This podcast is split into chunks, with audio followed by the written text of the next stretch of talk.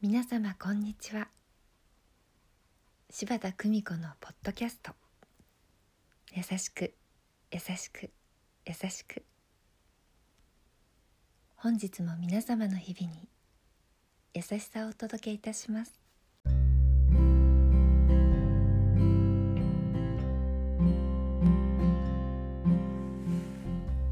見取り師柴田久美子でございます。皆さんの中に夜になるとネガティブなことを思ってしまう。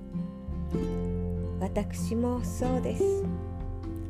そんな時私はありがとう日記を手にします。もう何年も毎晩書いているありがとう日記。ごく身近な方への感謝が日記の中には溢れています。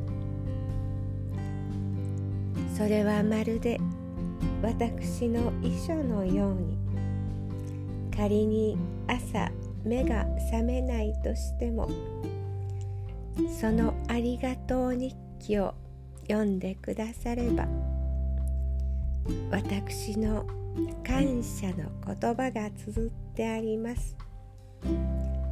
こんな安心なことはありません。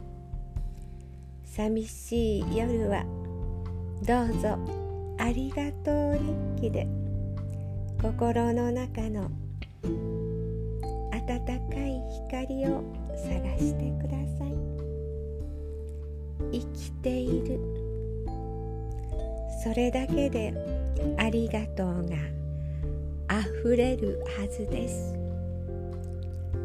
優しく優しく優しくあるために。どうぞ皆様明るい時間をお過ごしくださいませ。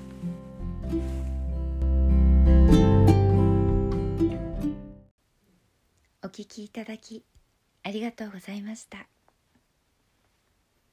皆様の毎日が心穏やかなものでありますように